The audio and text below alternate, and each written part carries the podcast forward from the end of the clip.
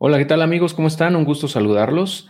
En esta ocasión tenemos como invitado a Memo Barba, quien ya nos ha acompañado en anteriores ocasiones, siempre con información muy valiosa, muy puntual, con su perspectiva macroeconómica y también hablando sobre cómo protegernos de estos vaivenes económicos. Y bueno, en esta ocasión lo invitamos nuevamente porque pues trae información bien valiosa de la perspectiva que tiene actualmente con lo que ha estado ocurriendo en los últimos meses, semanas, y pues qué mejor que él, un experto en temas económicos, un reconocido analista financiero en México y Latinoamérica, pues nos venga a dar su perspectiva y nos dé varios consejos, varios tips también que podemos llevarnos para protegernos de una crisis que podría gestarse o estarse gestando en este momento. Y bueno, pues te doy la más cordial bienvenida, como siempre, Memo. ¿Cómo estás? Muchas gracias, Héctor. Buenas tardes. Muchas gracias a todo tu auditorio que siempre es muy activo, muy dinámico. Me encanta estar con Adiós a tu Jefe, contigo, Héctor, porque es una comunidad súper activa, súper proactiva también y muy inteligente. Yo tengo ya afortunadamente algunos años de conocerte y pues no me acuerdo si es el segundo o tercer live que hacemos. Tercero, creo, ¿no? Creo que sí, creo que es el tercero ya. Uh-huh. Hace como un año y cachito hicimos uno, otro hace como 6 meses. Uh-huh. Más o menos cada 6 meses nos juntamos para... Y hemos hecho ahí ya el tercer live y tu comunidad es una comunidad muy buena, me encanta. Y allá hay muchos suscriptores de mi boletín financiero, Top Money Report, que ya son...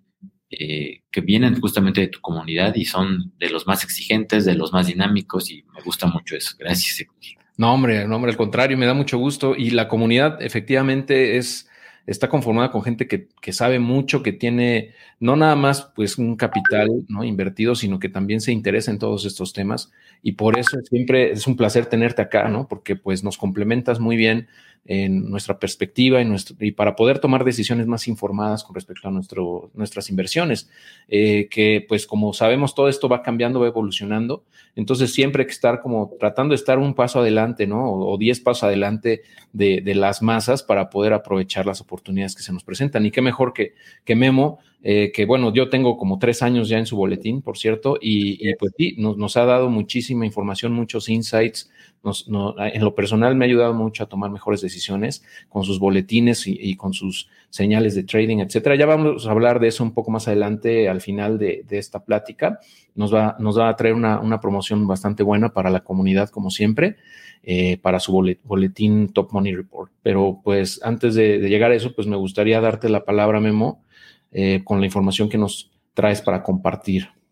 Claro que sí, Héctor. Muchas gracias. Pues justamente el tema que le pusimos el nombre es una nueva gran crisis que se aproxima y justamente hay que estar preparados para eso. La intención es precisamente ir varios pasos adelante, como bien decías, y para eso está mi boletín financiero. Apenas una suscriptora me decía, oye, ¿qué ajustes vamos a hacer a nuestras recomendaciones, a tus recomendaciones? Ahora con los nuevos hechos que están dando, lo de la inflación, que ahorita vamos a ver que está en máximos de 20 años y demás, le digo, pues en realidad nosotros ya estamos viendo dentro de 1 año, 3 años, 5 años adelante, así es que nosotros ya lo que apenas se está viendo, que es el tema de la inflación elevada, el alza de las tasas de interés, el recorte de los estímulos de la Reserva Federal de Estados Unidos, etcétera, nosotros lo adelantamos hace meses, entonces... Tú como suscriptor lo sabes y eso pues nos permite ir varios pasos adelante. Y hay que hacerlo así porque en el mundo de las finanzas cuando toda la comunidad o cuando el mundo y los medios hablan de la gran inversión de algo es porque ya es demasiado tarde. Tienes que entrar a las buenas inversiones, tienes que entrar antes de que sean mainstream, o sea, antes de que sean de conocimiento general. Porque cuando ya son de conocimiento general, pues ya las mejores oportunidades ya pasaron y ya se te fue la oportunidad. Entonces, si me lo permite, Héctor, quisiera compartir mi pantalla. Claro. Para que podamos ver un poquito de dónde venimos y hacia dónde vamos. Ahorita te lo comparto. Y hay que entender cómo, primero que nada, Héctor, antes de pasar a eso, en qué momento nos encontramos. Nos encontramos en un momento, decía yo, en México de la crisis de inflación más alta de los últimos 20 años, Y en el artículo de esta semana para los suscriptores les decía que no nos sorprendamos si el próximo año comenzamos a ver tasas de inflación de 2 dígitos, es decir, arriba del 10%. No nos sorprendamos. Otra vez, inflación de la más alta de los últimos más de 20 años, que no habíamos visto desde finales de los 90s. Entonces, ahorita vamos a ver las tasas de inflación, cómo están y cómo se encontraban en aquel entonces, y cómo las tasas de rendimiento están en negativo, las tasas reales, es decir, la gente que está perdiendo, que está invirtiendo en CETES, que está invirtiendo en plazos fijos, muchos de ellos también en SOFIPOS o en algunos otros instrumentos tradicionales, en Afores, están perdiendo dinero, no se dan cuenta de que están perdiendo dinero, aunque lo vean crecer. Una suscriptora me decía, es que a mí me gusta invertir mucho, no voy a decir el nombre, pero en un banco, porque fíjate que todos los días me actualiza cómo va creciendo mi dinero. Y le digo, pues sí, pero con la tasa que te están pagando, lo que no ves un número crecer, pero lo que no ves es el valor de crecer. Ese número va aumentando, pero el valor de tu dinero va decreciendo y eso no lo ves. Entonces, ojo con eso. ¿Cómo llegamos a este punto? Bueno, se suele decir en los medios que lo que provocó esta crisis económica primera y después de inflación fue la pandemia, pero no es así, Héctor. Lo que provocó la crisis en realidad fue las malas decisiones de los gobiernos de todo el mundo, no nada más el de México, que fue la de cerrar las economías, de por decreto decir todas las actividades se suspenden, cierren puertas, y eso condenó a millones de empresas a la quiebra, a millones de trabajadores a perder el empleo y a millones de familias a caer por debajo de la línea de pobreza. En México tenemos la miseria, lo que se le conoce como pobreza extrema, en números crecientes. La clase media va a la baja y los números de pobreza van al alza. Repito, esto son muchas partes del mundo, pero en México esto es muy marcado. ¿Y por qué se dio? Porque se da una mala decisión de las autoridades de cerrar la economía. Nosotros dijimos, no se debe de hacer eso, y últimamente ya se está haciendo lo que se debió hacer desde un principio, que era, pues, justamente dejar abierta la economía con medidas estrictas de control de sanitario, con medidas estrictas de control de cubrebocas, limpieza, etcétera, sana distancia, pero sin cerrar la economía. Se cerró, y eso que provocó, Héctor, cuellos de botella. A la hora de que cierras tú la economía, la condenas a que esas empresas quiebren. Y, ojo, vinieron un montón de estímulos económicos de la Reserva Federal de Estados Unidos para meterle dinero a la economía. Y ahorita vamos a ver cómo se ve lo que han impreso de dinero en Estados Unidos y lo que es parte de lo que está creando inflación. Ahora, con la reincorporación de actividades después de que viene la vacunación y se empiezan a ir las diferentes olas de contagios, llega el problema de que ahora esas empresas que quebraron ya no están ahí para servir a sus clientes. Millones de empresas no están ahí para ofrecer bienes y servicios que se tenían que producir. Tú puedes crear, Héctor, en un sistema de dinero fiat como el que tenemos, dinero gubernamental, puedes producir todo el dinero que quieras con un teclazo de computadora, miles de millones de dólares de la nada los puedes crear en un instante, pero lo que no puedes crear en un instante es riqueza, activos, bienes y servicios tangibles que necesitan ser producidos. Y en ese sentido, por ejemplo, ¿qué es lo que nos está presionando mucho al alza la inflación? Energéticos, materias primas agrícolas y materias primas que necesitaban producirse, pero que se dejaron de producir muchas de ellas porque cerraron la economía. Al cerrarla, repito, ya dejaron de producirla, y con una demanda que regresó, algo tiene que ceder. Regresó la demanda, la oferta no puede mantener el ritmo, y los precios son los que suben, Héctor, y eso es lo que apenas está comenzando. Vamos a ver, ahora sí les voy a compartir pantalla, cómo se ve el tamaño de la impresión monetaria de la Reserva Federal de Estados Unidos. Claro, y es justo algo de lo que estábamos platicando, bueno, aquí con la comunidad desde hace, pues, como cuando empezó la crisis, ¿no? En marzo de 2020, que hablábamos de pues, que este cierre masivo pues iba a afectar, ¿no?, a la economía, y también hablamos de la impresión desmedida de dinero que se empezaba a dar, y después un update hace como 8 meses de cómo se venía dando, y pues era inevitable que se diera una inflación, ¿no? En su momento no lo veíamos así, o sea, como que no se notaba al principio, ¿no? Y mucha gente decía, bueno, pues ¿cuándo se va a empezar a notar? Pues ya lo estamos notando desde hace algunos meses, ¿no? Y esto no pinta que se detenga pronto. Definitivamente, Héctor, así es. No solamente no se va a detener, sino que se va a agravar. Decía yo que las autoridades cerraron y la economía y dijeron, bueno, entonces para compensar que mucha gente ya no tiene empleos, que muchos negocios ya no pueden generar ingresos, vamos a inyectar dinero a la economía. Muchos no saben cómo se hace esto. Bueno, la Reserva Federal lo que hace es comprar bonos de deuda del público, del gobierno de Estados Unidos, los recompra del público. Tú cuando inviertes en un bono, das tu dinero, se lo prestas al gobierno y el gobierno te da a cambio una tasa de interés por tu bono. Más o menos funciona igual, es igual con los CETES o con los bonos del gobierno mexicano. Bueno, en Estados Unidos es igual, muy similar. Entonces, la Reserva Federal lo que dice es, tomo dinero, voy a comprar en el mercado esos bonos, los compro para bajar la tasa de interés, presionarla a la baja, para estimular el crédito, para que haya crédito barato, para que haya mucho dinero en circulación. Ese dinero se va a los tenedores que antes tenían el bono y ahora reciben liquidez, reciben dinero.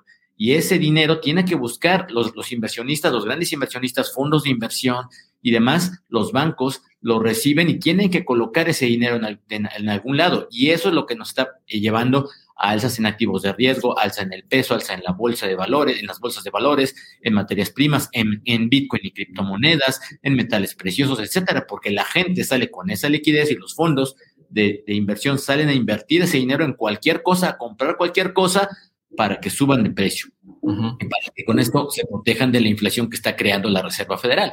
Justamente aquí, en esta pantalla que les estoy compartiendo, pueden ver cómo ha crecido la base monetaria de los Estados Unidos. Aquí las zonas grises son las áreas sombreadas son los periodos de recesión. En 2007 comenzó una recesión en Estados Unidos, ¿se acuerdan de la crisis de las hipotecas subprime? Y esa gran recesión que terminó hasta 2009 duró prácticamente 2 años. Entonces, vemos aquí como la base monetaria, es decir, el dinero, los dólares en circulación ascendían a 833 mil millones de dólares.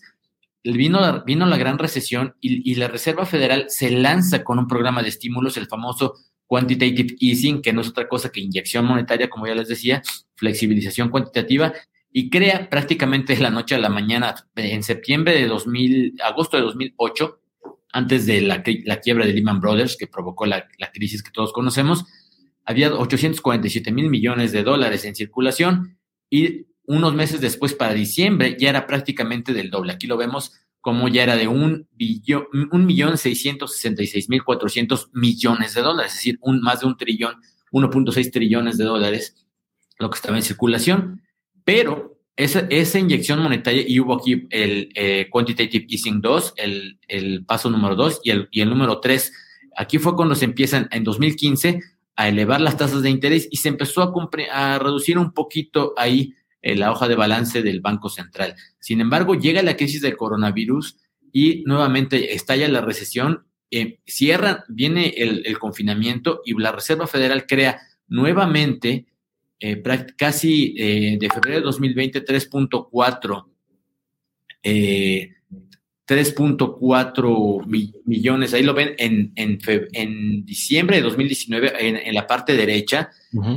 Lo pueden ver justamente ahí cuando empieza la recesión en 2020, se ve solamente sombreado aquí y la parte más baja antes de dar el salto es de 3.4 millones de dólares y pasa justamente aquí un primer pico de 5 billones, es decir, la Reserva Federal prácticamente creó 1.6 trillones de dólares en unos cuantos meses, de febrero a mayo. Sí, como 50%, un poquito más de... Y eso fue un primer momento, Héctor. Y después aquí lo vemos como estamos por aquí, de acuerdo a los últimos datos, en 6.3 millones. Quiere decir, efectivamente, que casi se volvió a duplicar. Aquí, uh-huh, en la crisis de 2008 que vemos a la izquierda, duplicó en la hoja de balance, pero al momento de duplicarse eran 1.6 trillones de dólares. Bueno, aquí volvió a duplicarse, pero ya no es 1.6, ya son 6.3 trillones de dólares, ¿no? Entonces, justamente esto es lo que está pasando en Estados Unidos para deprimir las tasas de interés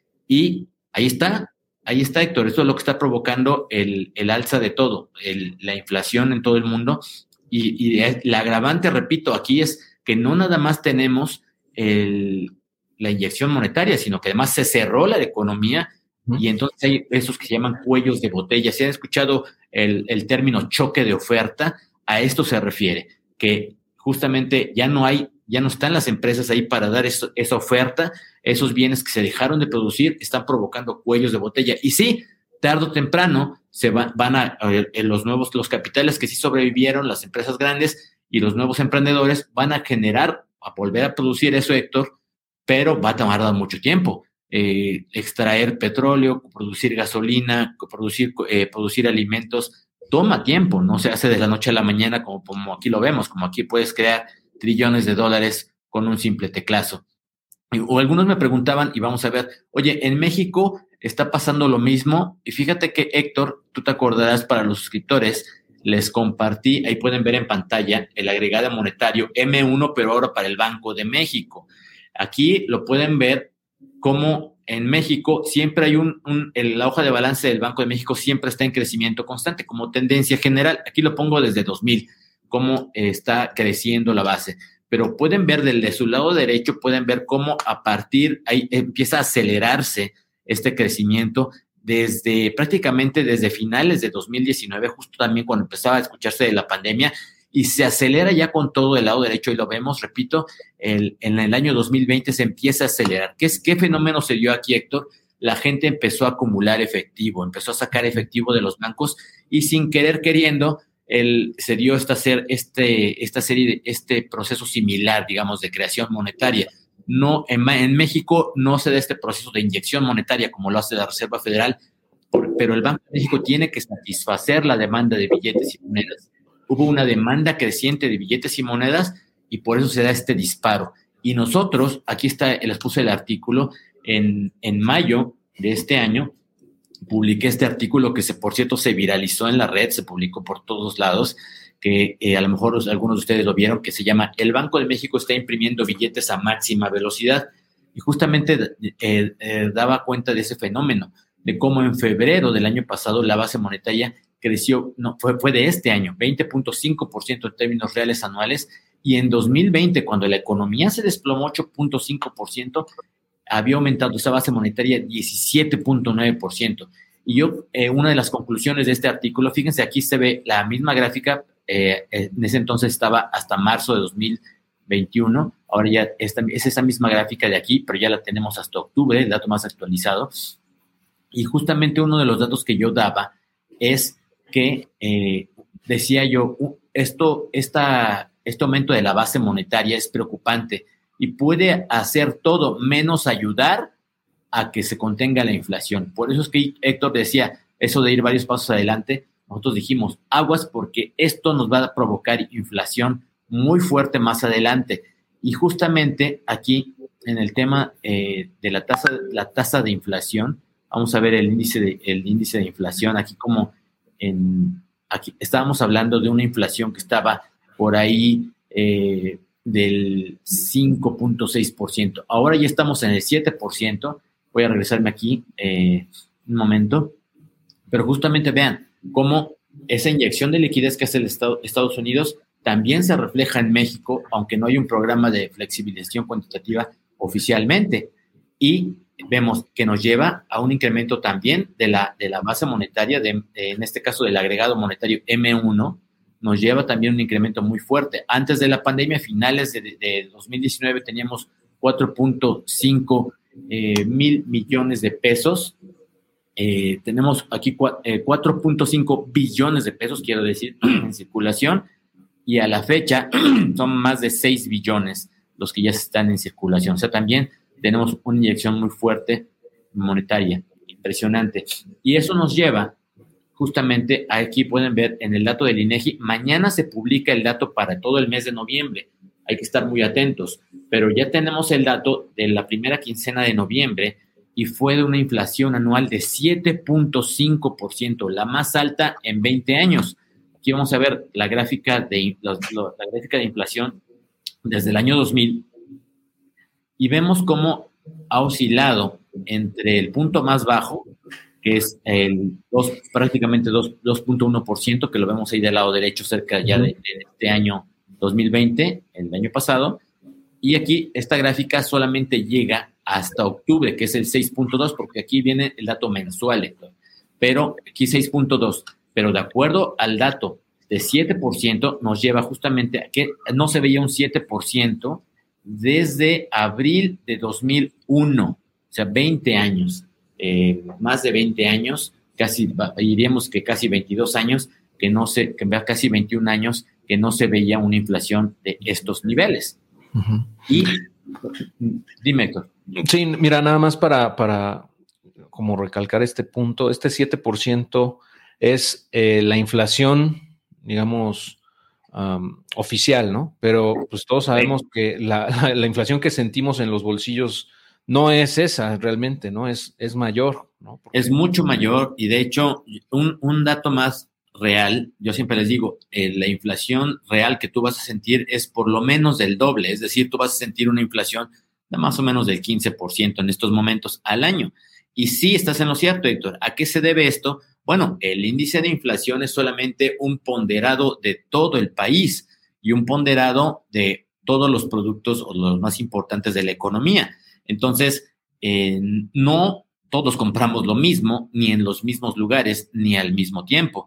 Por esa razón, seguro, tu inflación, esto, digamos, la forma en la que está construida la metodología para construir un índice de inflación está hecha, la verdad, para favorecer el dato que sea el menor posible o el más representativo de la economía en general. Pero siempre, para nosotros, va a ser mucho mayor porque el índice de lo que nosotros compramos lo podríamos elaborar cada uno de acuerdo a lo que uno compra y dando seguimiento, que es complicado, pero se podría hacer. Se queda un seguimiento puntual de lo que uno va comprando y de ser un índice real. Puede ser que tu inflación sea del 20% o incluso más alta, Héctor. Entonces, efectivamente, por eso esto solamente es un indicador. Pero vean, si este indicador está ya en máximos y la tendencia es claramente al alza, ahorita la vemos como desde el año pasado, aquí lo vemos en la gráfica, desde abril del año pasado no ha dejado de subir la inflación como tendencia. Y vayamos a la gráfica que estamos viendo en pantalla. En el año 2000 teníamos inflaciones de más del 10%. ¿Y qué es importante para nosotros como inversionistas, como personas preocupadas por en qué vamos a invertir o en qué vamos a colocar nuestro dinero? Por algo muy importante. Desgraciadamente, la falta de cultura financiera nos lleva a invertir en lo que conocemos, en lo más fácil.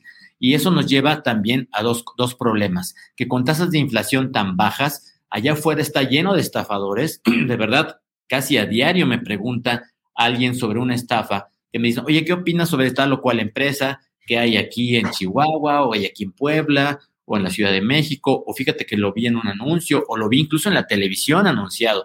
Yo siempre les digo, ojo, no tomen como referencia el dónde se anuncia una empresa. De eso no depende que sea una empresa confiable o no. Fíjense en el sistema. Si te están ofreciendo y prometiendo grandes tasas de rendimiento a cambio prácticamente de nada, más que les entregues tu dinero, les pregunto, ¿en qué se está invirtiendo? ¿De dónde va a salir la ganancia que te pagan? Más la ganancia del negocio, etcétera.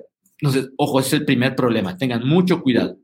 El segundo problema es de que se van al otro extremo. La gente se va a invertir en CETES, la gente se va a invertir en SOFIPOS, la gente se va a invertir en instrumentos en pagarés, que pagan a lo mejor una tasa de interés o les prometen pagarles una tasa de interés que en estos momentos, Héctor, y va sobre todo para los CETES, están pagando tasas de interés negativas. No significa que si yo meto mi dinero a un pagaré o al CETE o a una SOFIPO, no sea mejor que tenerlo en líquido o debajo del colchón en una cuenta bancaria. Seguramente es menor. Seguramente es mejor porque estás obteniendo una tasa de rendimiento que te va a suavizar lo que estás perdiendo.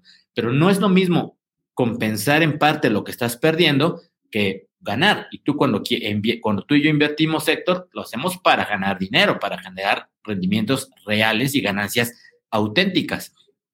Y esto no está ocurriendo en CETES. Vamos a ver ahora, vamos a comparar cuánto está pagando la tasa de CETES, cómo históricamente, cuál ha sido el rendimiento y cómo prácticamente siempre había estado por arriba de la inflación. Vamos a verlo desde 2000.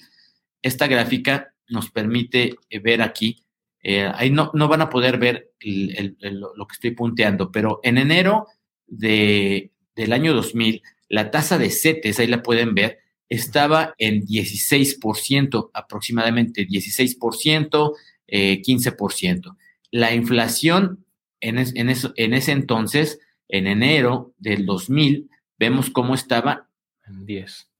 En 10% más o menos. Quiere decir que tú obtenías un diferencial por invertir en CETES de entre 5 o 6%.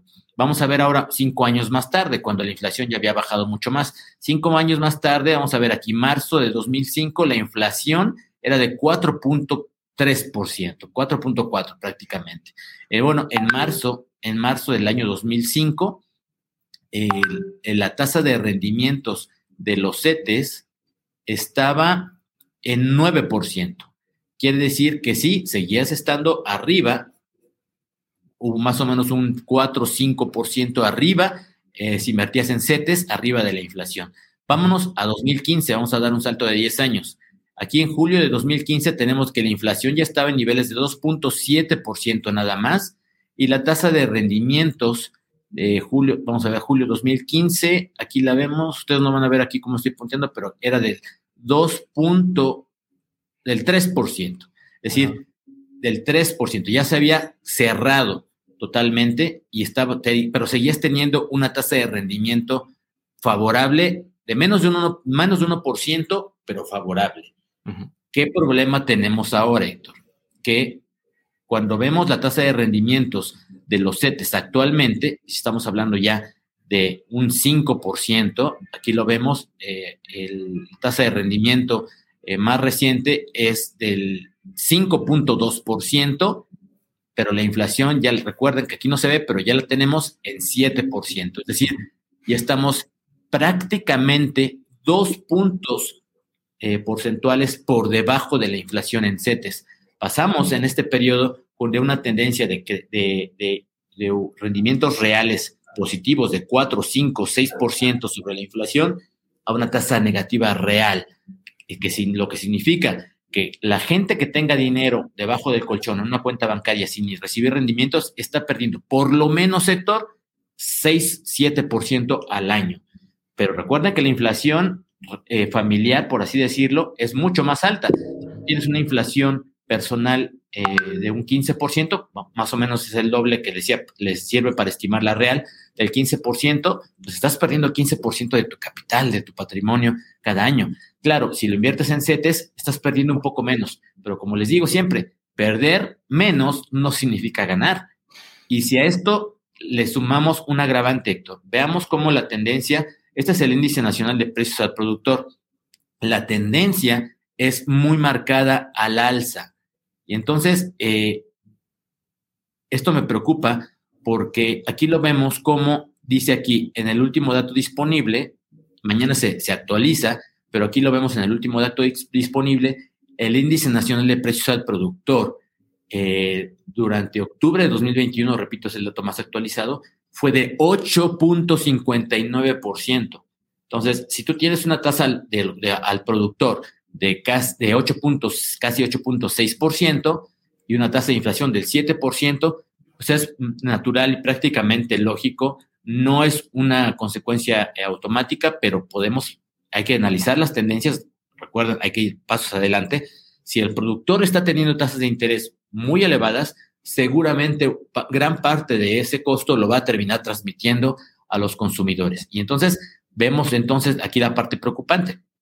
Vamos a ver cómo se ve desde 2020.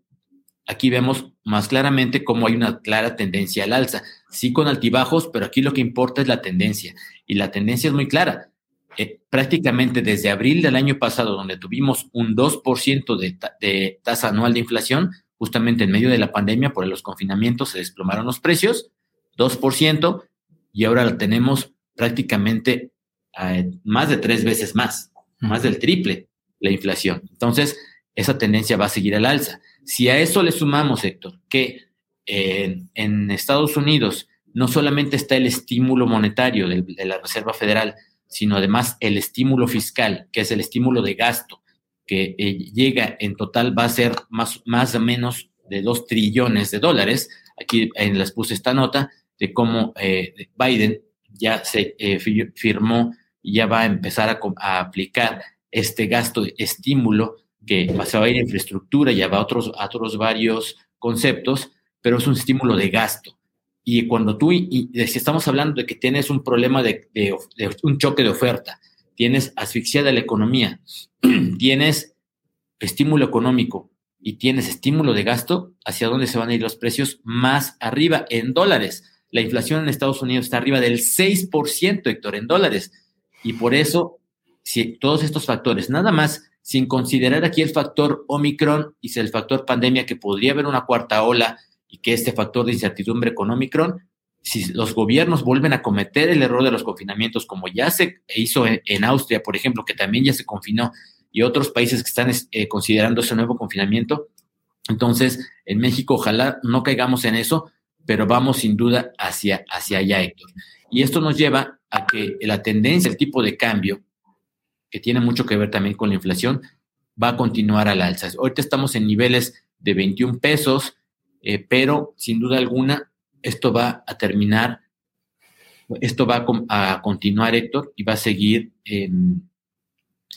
agravándose la situación económica en el país por factores externos, pero en los factores internos, cuando consideras el tema del déficit presupuestario en México, el tema de las malas decisiones, tenemos datos que nos revelan cómo en materia de inversión estamos muy por debajo de los niveles que teníamos antes de la pandemia.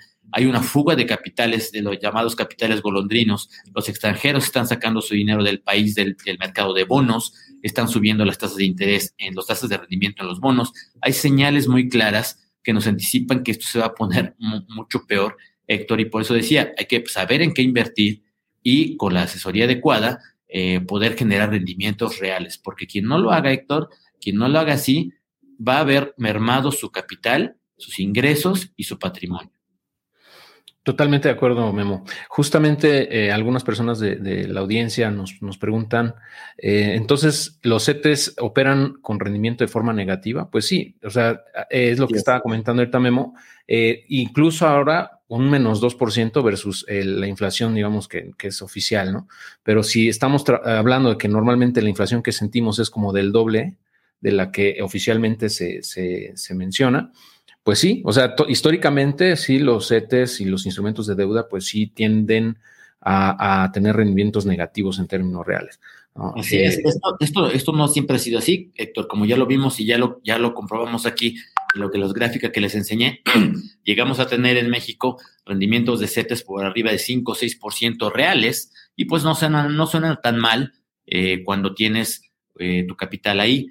Pero en estos momentos es una verdadera locura tener instrumentos en plazo fijo, en CETES, en SOFIPOS, que yo sé que a algunos de ustedes les gusta, y yo no estoy diciendo que sean malas inversiones per se, sino que incluso dentro de las recomendaciones que hago para los suscriptores, en alguna medida les recomiendo en su momento. Recuerden que, que no lo sepa, hacemos una cartera personalizada a cada uno de los suscriptores y les recomiendo en qué deberían invertir específicamente. Y es muy común que les recomiende en una cierta proporción de sus carteras invertirlo en CETES, pero siempre con disponibilidad diaria y solamente como fondo de emergencia y para compras de oportunidad en activos que se nos presenten. Si de repente el Bitcoin se desploma y hay una oportunidad de compra, les mandamos una alerta en el canal de Telegram para que compren, y para comprar necesitas liquidez. Entonces, ahí te puede servir el dinero que tengas en CETES a un día, con disponibilidad diaria para comprar. O si tienes una emergencia, tuviste una urgencia médica, un accidente en tu auto, tienes que pagar cualquier cosa que no tenías previsto, pues de ahí lo tomas y no tienes que vender tus activos. Pero más allá de eso, no recomiendo tener su dinero en estos tipos de plazos. Repito, no porque sean malos per se, sino porque te llevan a perder dinero y muchas veces estás corriendo más riesgos de lo que tú creías. Acabo justamente de leer ayer o antier una nota de cómo un grupo de inversionistas estaban demandando a un restaurante porque resulta que después del dinero que captó en una ronda de crowdfunding, no les ha cumplido con pagarles lo prometido. Entonces, hay muchos riesgos. No está mal invertir en este tipo de inversiones, crowdfunding, por ejemplo, pero hay que saber los riesgos. Si tú sabes a qué te expones, no hay ningún problema. Tú métele todo el dinero que quieras, pero sabiendo a qué te expones. Mucha gente, Héctor, desgraciadamente, y seguro que tú también lo ves y te pasa cada rato, no sabe ni a qué se mete, pero alguien le dijo que es muy buena inversión, mete todo el dinero que puede y termina perdiendo hasta la camisa. Sí, exacto. Justamente hace como unos 2-3 meses yo publiqué un video en donde mencionaba que me había salido, o sea, seguía saliendo de crowdfunding, principalmente por esto, ¿no? Que comentamos, por la inflación que se venía subiendo, o sea, se venía para arriba todavía cada vez más, como vemos, y pues los rendimientos que generan pues no cubren muchas veces esa inflación, precisamente por el riesgo también que implican, ¿no? De falta de pago, de atrasos, etcétera. Entonces deja de hacer sentido desde mi punto de vista. Eso no quiere decir que sean malas inversiones para el perfil que si alguien tiene un perfil en donde se siente cómodo con ello, está bien, pero la verdad es que esto que nos comentas pues refuerza todavía más esa postura que tengo de no invertir en deuda más que para pues, cosas que ya tienes programadas en el corto mediano plazo, ¿no? O sea, nada más para que no pierda mucho valor adquisitivo, pero pues de ahí en fuera pues no me hace mucho sentido, ¿no? De igual manera pues o sea, lo que son, por ejemplo, pagarés de SOFIPOS, etcétera, pues por ejemplo, te pagan un 8%, 9%, que básicamente es casi lo mismo que la inflación oficial, pero ya si lo vemos en términos ya bajado a la realidad, pues sí estás perdiendo lana en términos reales. O sea, reales me refiero ya en la bolsa, ¿no? En el poder adquisitivo que tienes. Pero bueno. Muchas veces sacrificando disponibilidad, porque también eso importa mucho. Oye, es que tengo mi dinero a 1 año. ¿Y cuánto van a pagar? No, pues es que me van a pagar el 10%. Está muy bien en el papel, pero en la práctica, como ya con lo que ya estamos comentando, no solamente estás perdiendo en la realidad, en el mundo real, descontar la inflación y además descontar tu inflación personal, sino también aquí vienen otros costos, estimado Héctor, que es el costo de oportunidad. Es decir, el costo de oportunidad es el costo en el que incurres por hacer algo y no hacer y dejar de hacer otra cosa, por dejar invertir en mejores instrumentos, que no solamente te van a proteger contra la inflación, sino que gracias a la inflación te van a hacer ganar dinero. Acuérdense que les dije que esa inyección monetaria que está creando la Fed, pues no quiere decir que la gente, que los fondos, los bancos, las instituciones que reciben ese dinero, pues se lo queden así sin hacerle nada, ¿no? Se está yendo a diferentes instrumentos y hay que saber a cuáles, en qué momento, para entrar junto con ellos o incluso antes y captar esa apreciación, y ahí es donde vas a ver tu capital. En estos momentos donde las tasas de rendimiento son tan bajas, las inversiones que hay que hacer son basadas básicamente en ganancias de capital, es decir, comprar barato y vender después más caro, pero hay que saber cuáles van a ser esos activos y justamente para eso se necesita educación financiera, asesoría correcta y también para eso precisamente decía yo, es parte de los servicios de la membresía que tienen los suscriptores premium de mi boletín Top Money Report, que se les diseña la cartera personalizada de acuerdo a su perfil y además se les da acceso al canal privado de Telegram. Alguien mandaba por ahí una pregunta en el chat que decía, ¿cuál es el canal de Telegram? El canal de Telegram, Coke Sánchez, que fue el que preguntó, es privado, por lo cual solamente tienen acceso a los miembros premium. Entonces, ahorita que pasemos esa parte de a quien se quiera inscribir a la membresía premium de mi boletín, pues con todo gusto les damos los detalles, pero es un canal privado porque es una suscripción para ganar dinero. Es una suscripción donde mandamos alertas, contenidos exclusivos, comentarios únicos que no se reproducen en redes sociales ni en ningún otro lado, con alertas para todo tipo de activos, de que van desde divisas hasta índices bursátiles, de repente acciones específicas de algunas empresas, Bitcoin y criptomonedas, en fin, donde haya oportunidad es donde mandamos la alerta. Tú lo conoces, Héctor, y pues ahí sí, conoces cómo funciona y pues nos ha ido muy bien. Ya llevamos prácticamente, vamos para 5 años con el boletín y el número de suscriptores. Ahora ya tenemos incluso 2 grupos de Telegram porque seguimos creciendo y pues los grupos de Telegram luego son limitados. Entonces vamos creciendo con el número de suscriptores y eso me da mucho gusto porque hay mucha gente que cada vez más se está uniendo a Top Money Report porque sabe que debe hacer algo, sabe que tiene que poner manos a la obra, porque si no lo hace, pues adiós dinero. Sí. Mira, Memo, yo justamente ahorita que comentas de que esa inyección monetaria se tiene que ir a algún lado, por ejemplo, lo de bolsa de valores, criptomonedas, etcétera, fondos de inversión. Y justamente eso es una duda que tengo también de cómo ves tú la bolsa en estos momentos. Se habla mucho de que una gran crisis se avecina, que se va a ver un colapso en la bolsa, ¿no? Hay videos por todos lados de eso. Pero en realidad sí lo ves viable, o sea, una corrección muy fuerte, así como la que tuvimos el año pasado en la bolsa, que cuando fue el estallido de la pandemia, o tú crees que por esta misma emisión desmedida de dinero, pues estos activos se van a seguir inflando, ¿no? Los van a seguir pompeando artificialmente a niveles pues que ya están totalmente fuera de la relación con respecto a las empresas y a sus estados de resultados, a sus EBITDAs, etcétera, ¿no? ¿Tú cómo ves? Sí, fíjate que es una muy interesante tu pregunta, gracias. Y primero hay que decir, ningún activo, ningún mercado jamás solamente sube para siempre, no. Siempre va a haber correcciones en el camino. Por eso es importante saber cuando la tendencia es alcista y estás dentro de una corrección, es decir, una caída temporal y te conviene comprar para después cuando rebote y continúa la tendencia alcista, entrarle y ganar. Y hay que aprender a diferenciar esa corrección de un cambio de tendencia. Un cambio de tendencia es cuando ya bajó y debes de tener cuidado de no cometer el error de que sea una corrección. Si ya hubo un cambio de tendencia, pues va para abajo y debes de saber que si compras vas a perder dinero. Hay que saber, por eso es importante estar actualizado. Los mercados cambian todo el tiempo. Los mercados tradicionales se mueven las 24 horas de lunes a viernes, en días hábiles. Es decir, lunes a viernes, en días hábiles, para los que estamos aquí en el continente americano, empieza el domingo en la tarde en Asia, por ahí de las 4 de la tarde para nosotros. Y termina el viernes, por ahí también de las 4 de la tarde.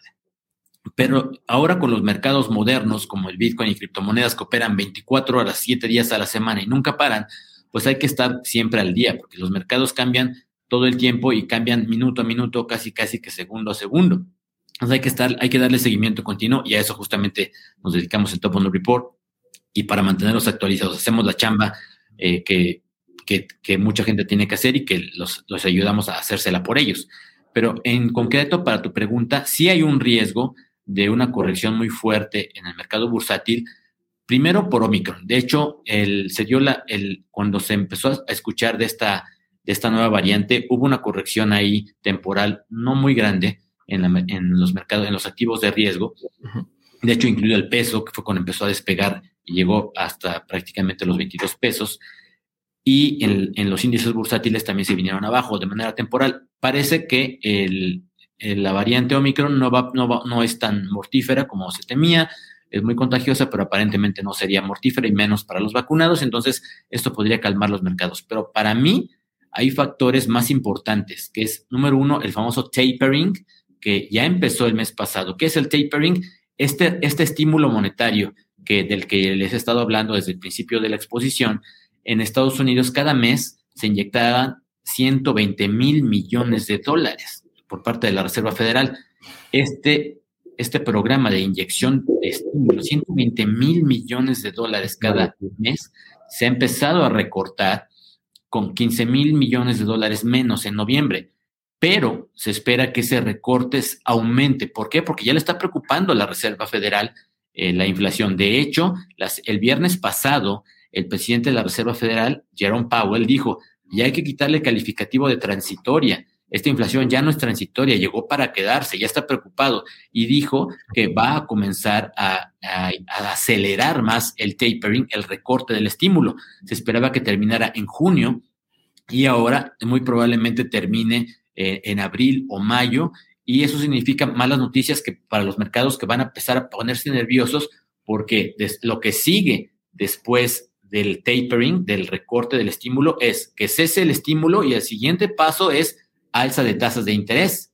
Y cuando empiecen a subir las tasas de interés, se van a poner nerviosos los mercados y por eso en los próximos meses sí veo un riesgo importante de poder tener una corrección, una caída en los activos de riesgo.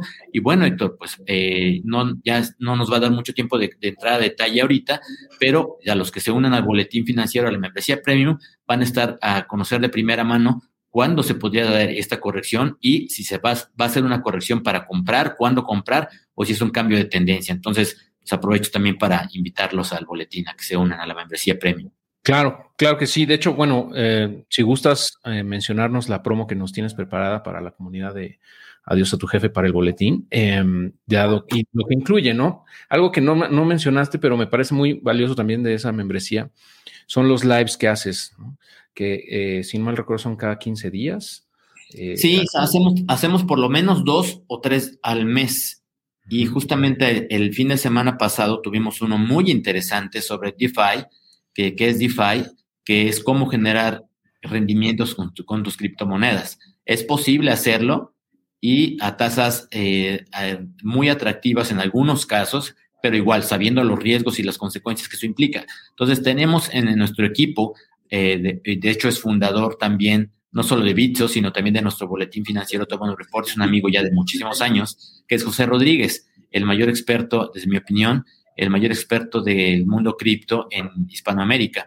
Y José Rodríguez es parte del equipo de Top Money Report, junto con Alan Ramírez, que es nuestro trader profesional, y que hace un trader muy bueno y que nos manda las alertas justamente para el análisis técnico. Cada semana enviamos el análisis fundamental para poner los varios pasos adelante y el análisis técnico de gráficas de los activos que seguimos para que conozcan las tendencias y cuándo comprar y cuándo vender. Y efectivamente los lives son para temas específicos de interés general. Decía, este fin de semana pasado tuvimos un live con José Rodríguez sobre el tema de DeFi, de las nuevas finanzas descentralizadas y cómo generar rendimientos con tus criptos.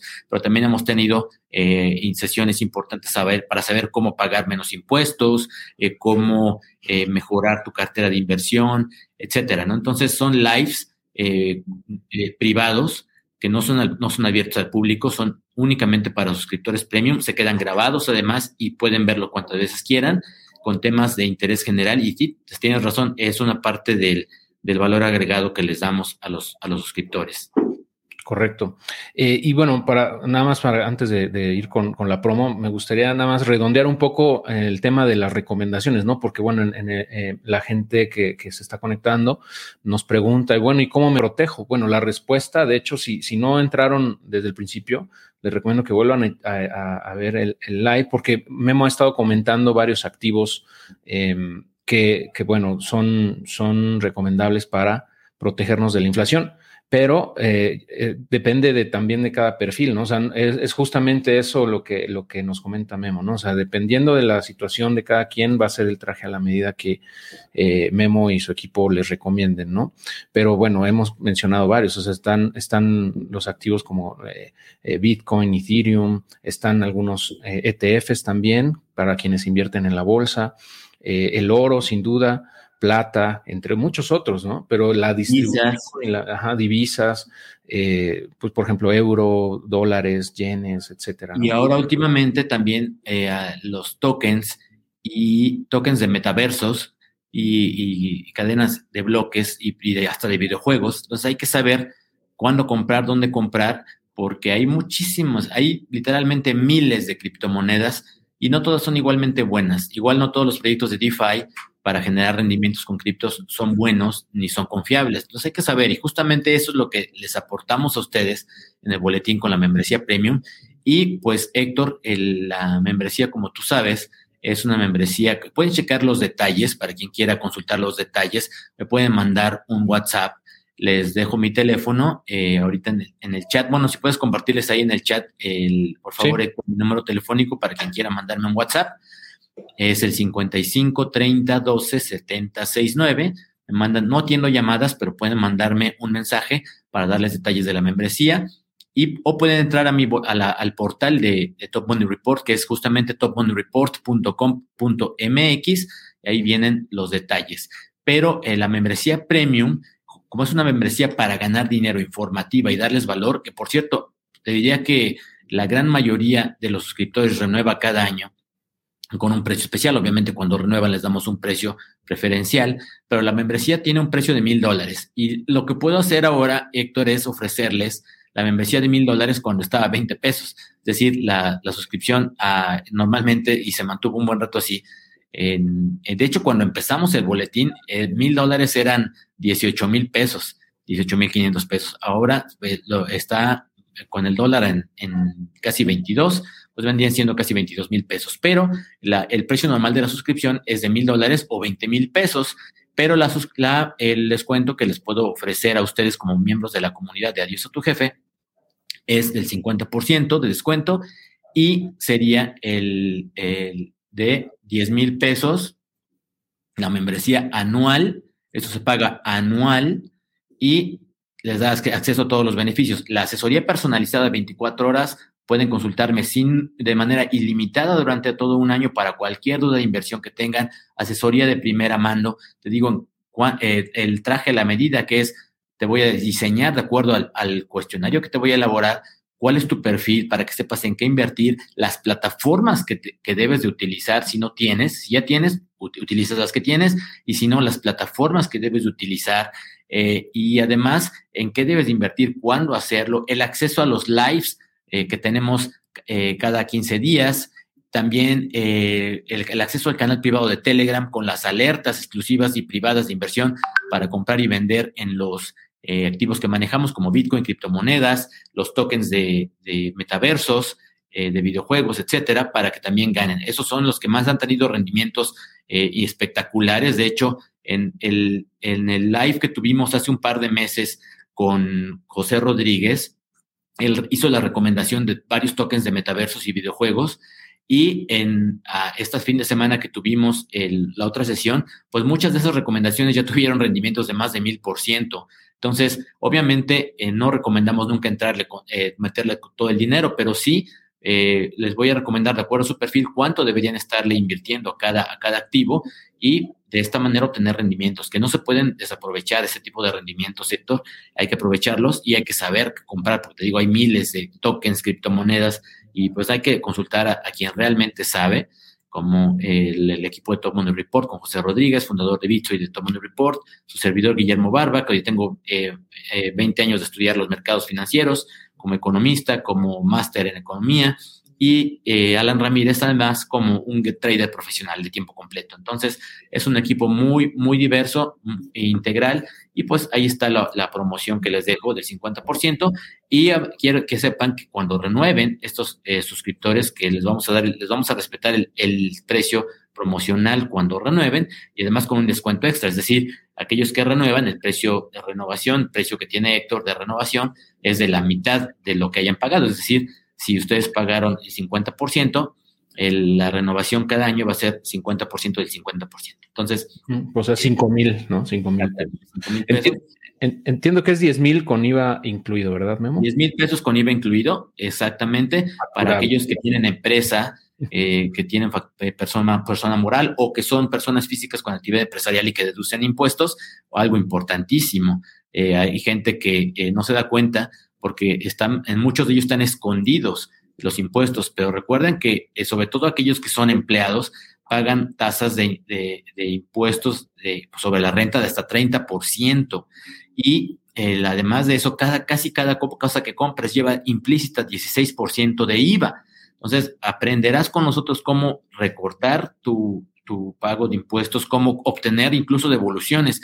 Hay gente que no tiene tampoco asesores contables. Nosotros no somos asesores contables, pero sí los contactamos con gente que les puede ayudar a obtener beneficios fiscales con todas las de la ley, para que la gente aproveche cada resquicio que permite la ley, cada oportunidad que hay para que deduzcan impuestos, para que no paguen, y de esta manera puedan recortar lo que reciban o lo que tienen que pagar, o incluso recortarlo para obtener, ¿por qué no?, una devolución de impuestos cada año. Hay mucha gente que está desperdiciando oportunidades, sí, y que estamos pagando muchísimo. Y además, desgraciadamente, los impuestos que bajita la mano nos han ido aumentando durante esta administración federal, y que seguirán en esa tendencia. Entonces, mucho cuidado, los invito a que se unan. Cualquier pregunta que tengan, con toda confianza, manden un WhatsApp, y les doy más comentarios y detalles de la asesoría y desde a partir de cuánto pueden invertir. El que menos ha invertido con nosotros, Héctor, ha invertido 10 mil pesos y de ahí pues hasta millones de pesos, incluso de dólares. Entonces,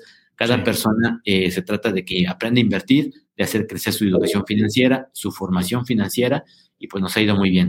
Estoy seguro que les va a gustar el boletín, la membresía, y pues bueno, conociendo los riesgos que ya les enseñé de cómo viene y a lo que nos enfrentamos, a una posible nueva gran crisis, pues ayer Standard & Poor's ratificó la calificación de México en grado de inversión, pero lo mantuvo con perspectiva negativa. Compartimos esa posición.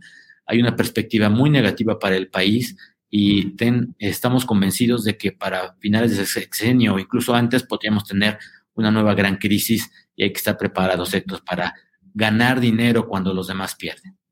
Sí, y justo esto de los 10 mil pesos, por ejemplo, a lo mejor para mucha gente, pues dice, oye, pues está fuera a lo mejor de mi presupuesto, no lo sé, pero si lo evalúas estamos hablando de un poquito más de 800 pesos al mes el primer año y después si renuevas, poquito más de 400 pesos mensuales, ¿no? Así es. Esa membresía. Y tan solo con esto que comentabas de los impuestos, de cómo puedes contactar asesores para que te ayuden a minimizar tu base gravable, para pagar menos, incluso que te devuelvan en caso de que aplique, pues se paga con creces. Y como, por ejemplo, las alertas que mandan, los lives, pues para mí es un no-brainer, ¿no? Yo por eso, sí, la verdad... Es justo que hay, sí, y se los digo muy sinceramente, hay suscriptores que una vez que se inscriben me dicen, oye, con el primer trade, ya saqué para la suscripción, o sea, recuperé la inversión de la suscripción. Le digo, pues sí, eso realmente es muy común. O sea, realmente es una inversión en ti mismo, primero que nada, porque vas a crecer en educación financiera y vas a hacer crecer tu capital. Y nos interesa muchísimo tener una relación de muy largo plazo, como la que hemos tenido contigo, Héctor, una relación de largo plazo. Nos interesa tener resultados para que de esta manera cada año renueven. Y la comunidad de nosotros, igual que la de Adiós a tu Jefe, vaya creciendo año con año. Y gracias a Dios lo hemos conseguido y así estamos seguros de que vamos a seguir.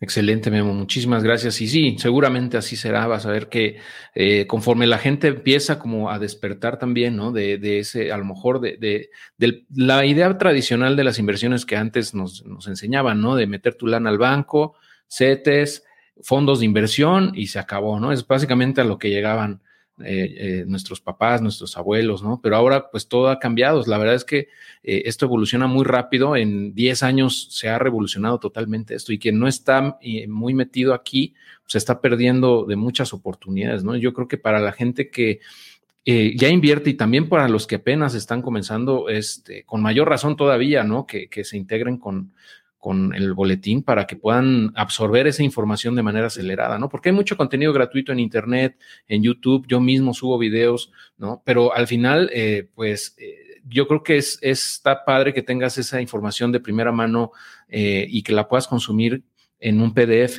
o te metas a los lives, hagas preguntas que te ayuden a personalizar tu cartera. O sea, además, tener la certeza de que tienes asesores financieros conectados 24/7 y los puedes consultar de manera ilimitada las veces que necesites. Entonces, es todo una membresía, es una membresía que vale mucho la pena y que es para ganar dinero y vas a tener resultados sí o sí, Héctor. Entonces, si te parece, la promoción para quien nos la mencione, no sé si esto vaya a estar después en podcast o no, pero para quien lo escuche o lo vea después, con que nos mencione el que lo vio en Adiós a tu Jefe, les damos el descuento y ¿te parece? Hoy es miércoles 8 de diciembre, les damos hasta el 10 de diciembre para respetarles la promoción del 50% en la membresía. Ok, perfecto. Aquí lo estoy apuntando. Voy a publicar este live también en el podcast. Yo creo que mañana o pasado mañana, entonces sí van a tener tiempo de aprovecharla. Sí. Y bueno, pues sí, ahí está la información. Espero que les haya resultado de utilidad. Ya saben, aquí está Memo, a sus órdenes también yo, un servidor, con mucho gusto, como siempre. Esperamos que la información les haya resultado útil. Y bueno, cualquier pregunta que tengan la pueden seguir dejando aquí en los comentarios, ya sea en YouTube o en Facebook. Yo las voy a estar checando. Como siempre, pues muchísimas gracias a todos por acompañarnos. Y Memo, no sé si quieras comentar algo antes de despedirnos. Agradecer a ti, Héctor, por el tiempo y a ustedes también por la paciencia y el tiempo de estar aquí una hora con todos nosotros. Y estamos a sus órdenes. Gracias. Muchas gracias a todos. Feliz tarde. Claro.